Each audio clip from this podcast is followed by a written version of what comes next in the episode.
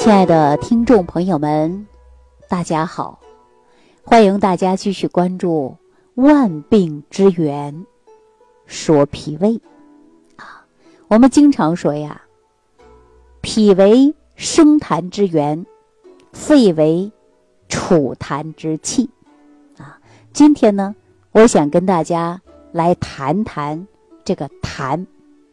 说到痰呐。我们可能很多朋友说：“哎呀，支气管炎呐，或老慢支、哮喘呐、咽炎呐，这老咳痰，是不是啊？说这个人吐痰呐，说这些痰呐，它到底是哪儿来的呢？啊，中医的一句话总结的很到位，啊，脾为生痰之源，肺为储痰之器。但是大家有没有发现啊？自从啊。呃，这两年呢，我们全民都戴上口罩了。我们呢，出现呐这个感冒发烧啊、支气管炎的现象啊，也比以往呢是越来越少了。就是我们全民都戴上了口罩出行，啊，大家说为什么能够去戴口罩呢？就是新冠疫情的影响之下，我们现在的出行每个人都戴口罩。说到新冠疫情啊，确确实实有太多的医务工作者付出了努力和汗水，甚至生命。因此呢，也留下了一段段令人感动和敬佩的故事。说到这儿，我就想起来，在二零零三年的那一次非典疫情，在医院里实习的时候啊，最让我感动的就是医生亲自为。非典病人吸痰的报道，现在听起来呢是不可思议，啊，不太可能的发生事情，啊，但是对于我们现在来说呢，确实是非常理解这些医务工作者，在危急时刻，在人员物资短缺的时候，呼吸机不够的时候，他们就用人工吸痰的方式，一口一口吸出啊这些痰雾，冒着自己被感染的一种危险。来尽最大的能力保住每个人的性命，这个消息呢，实际当中啊，当时我们是很受感动的。人命关天呢，医生的天职就是挽救病人的生命健康。正是这种呢，众志成城、无私奉献的精神，啊，成就了我们今天抗击疫情的伟大胜利。那如今说吸痰的事儿啊。我相信是不可能了，为什么呢？因为我们现在已经有吸痰的机器来吸痰了，啊，那想想啊，过去那一幕啊，还是让我们呢有所感慨。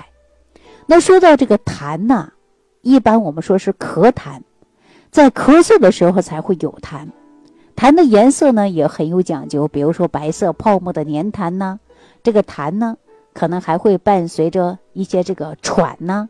还有呢，急性发作的时候呢，也会有浓痰呢，还有痰中会带血，啊，根据这个痰来判断这个人到底得的是什么样的病症，啊，渐渐的，我们自己呢，很多医生啊也有很多的经验了，比如说老慢支、支气管炎，很多网友就会说到自己呢有这个老慢支，得老慢支的人特别苦恼，就是有吐不完的痰啊，经常会纠缠你。大家都知道说有痰呢，特别讨厌。你看一桌吃饭，哎呀，你就不停的吐痰，会让人感觉到有点作呕，是不是啊？其实你说他自己愿意吗？不愿意。谁要生病嘛？生病就容易出现这个痰多嘛。其实一说到痰呢，我们很多人都感觉到哇，很讨厌啊。在这我告诉大家，痰其实本身呢，并不是什么坏东西。它是由支气管黏膜细胞释放的一种分泌物，在正常的情况下呢，这些分泌物啊，它会形成一层薄的黏膜层啊，也叫粘液层，它能够维持呼吸道的湿润，并能附着一些灰尘、细菌和微生物，然后借助气管和支气管的黏膜细胞清扫功能，它呢最终可能排向喉咙。然后呢，咳出去啊，所以说痰呢，真正的身份它是保护我们呼吸道的这个粘液啊，我们也叫做痰。那就像我们平时大家呀这个吃大葱，啊，或者是种大葱的人都知道，你把葱给它掰开，这葱叶里边呢就有这个粘液层，啊，然后呢，它呀会一层一层的，啊，你看我们很多人说这是葱的鼻涕，是不是啊？这个粘液越多，说这个葱啊长得它就会越嫩，而且呢，这个外层的葱叶打开里边是空的干的，我告诉你啊，这个葱叶就不嫩了。啊，它就枯了，老了。如果说葱叶把它掐断，那你看，慢慢的这个粘液呀，上边就会沾一些灰尘，就像我们想象气管一样，对吧？这个气管呢，你把它掐去葱尖儿啊，葱叶，那你说它是不是黏膜细胞？它就会形成了一种粘液，粘液层，发挥着保护功能的一个作用，是吧？道理是一样的。我们经常说呀。无论是气管还是气管炎啊，一旦气管和支气管炎的黏膜，一旦气管和支气管的黏膜细胞出现了衰老或者是凋亡，那么它就会发挥着功能就会受到很大的限制。那你想，它已经衰老了啊，功能失调了，那会不会受到影响？肯定会的。所以说就没有能力排出这些痰。出现的不停的是咳痰、吐痰，啊，只有通过一些药物或者是暂时性的缓解，或者一些一些相应的方法来解决。但是往往这些方法呀，都不是从根本上来解决的。这些痰液呀，它那些微小的支气管啊，到末梢啊，向左右两边然后呢，把这个痰呢，最终到底部啊，到末端细小的支气管。往往是最粗的主气管排出，对吧？那最是不容易的事儿了啊，可以说也是非常不容易的。这个气管炎的问题呢，同时还伴有了另外一种情况，就是咳嗽的时候呢，它还容易出现的是一种喘，胸腔里边会发生咕隆咕隆的声音啊，咕噜咕噜的声音。还有呢，就是啊，这个呼吸困难，尤其到晚上或者凌晨，你看有的人哮喘吧，那。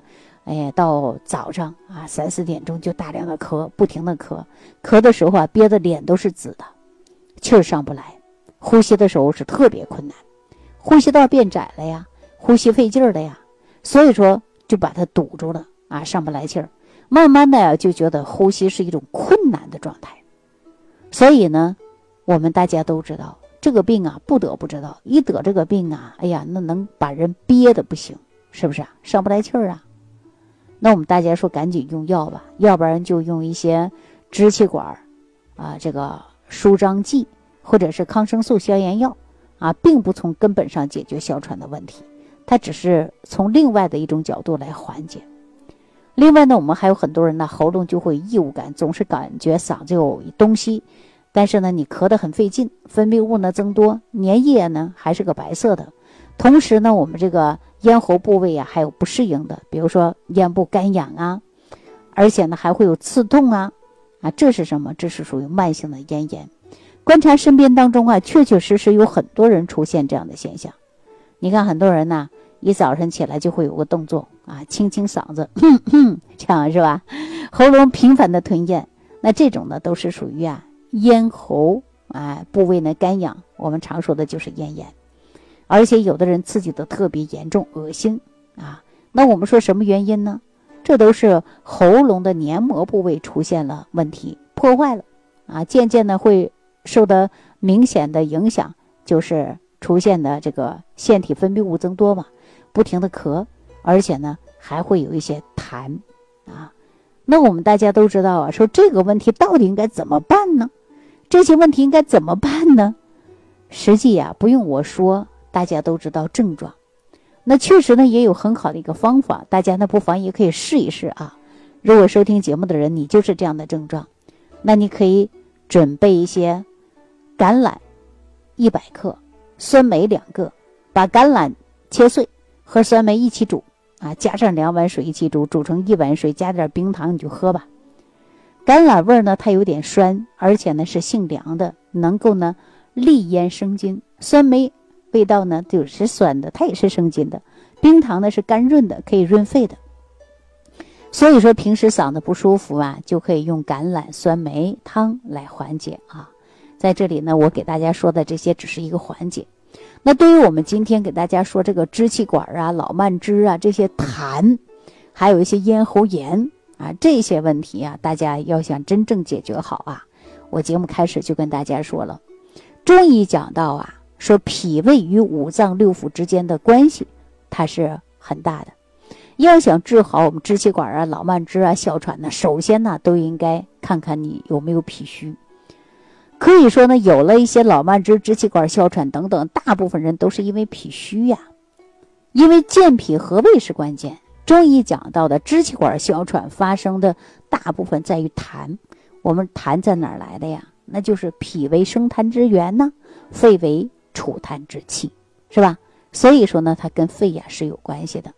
但是呢，我们还有的时候呢，中医讲到啊，不仅是肺，还讲到的是肾。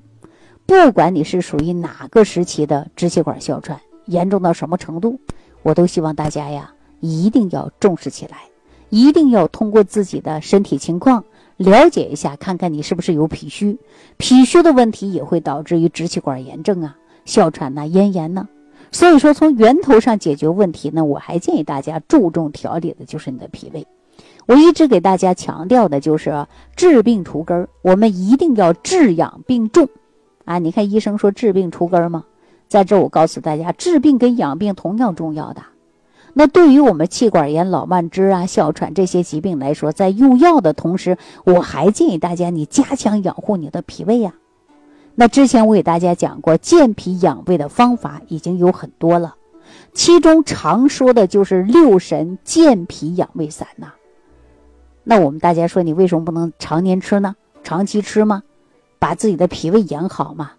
你看得支气管哮喘的人，你没看到不知道，看到啊，你都感觉到呼吸困难。你看到他呼吸困难呐，你都感觉憋得难受，是吧？所以说，有的时候啊，我们要注重的就是养护身体，那养护好脾胃嘛。那十味早餐壶或者五行早餐壶都可以，大家针对自己的身体来选择。特别十味早餐壶里边是含有人参的，可以补气的，呼吸道。出现了问题，气儿上不来的，或者是说这个体质比较虚的，善于元气的，那大家呢都可以配上有人参嘛。十味早餐壶在于健脾的同时呢，还可以帮助你提气补气，就是一举两得了。只要你坚持使用啊，把你的脾胃养护好了，那对于我们老慢支啊、支气管哮喘呢，它是有一定的帮助的。所以说，大家发现肺部的问题呀，实际当中跟脾是有直接关系的。因为中医啊，他说的是很清楚的，比如说出现了肺上的问题，时间久了，那么他就患有了脾胃上的毛病，或者说脾胃上的毛病，那足部呢，它会出现肺上的问题，这一点很好理解。从五行相生相克的关系来讲啊，所谓的是土生金，那脾呢，它属土，是母亲；肺呢，它是金，是儿子。那生者为母，生者呢，被生者为子。那也就是说，今天的脾土就是母亲啊。那我们说这个脾胃不好，自然呢，它会涉及到儿子，儿子的生病也会涉及到母亲。哈，中医的说法呀，它是。很有意思的啊，大家没事可以看一下中医理论。好了，针对这些问题呢，我也希望大家高度重视养护好脾胃。这个脾胃不好啊，它会影响五脏六腑、四肢百骸的。好，今天呢就给大家讲到这儿了，感谢朋友的收听，下期节目当中啊再见。感恩李老师的精彩讲解。如果想要联系李老师，您直接点击节目播放页下方标有“点击交流”字样的小黄条，就可以直接微信咨询您的问题。祝您健康，欢迎您继续收听。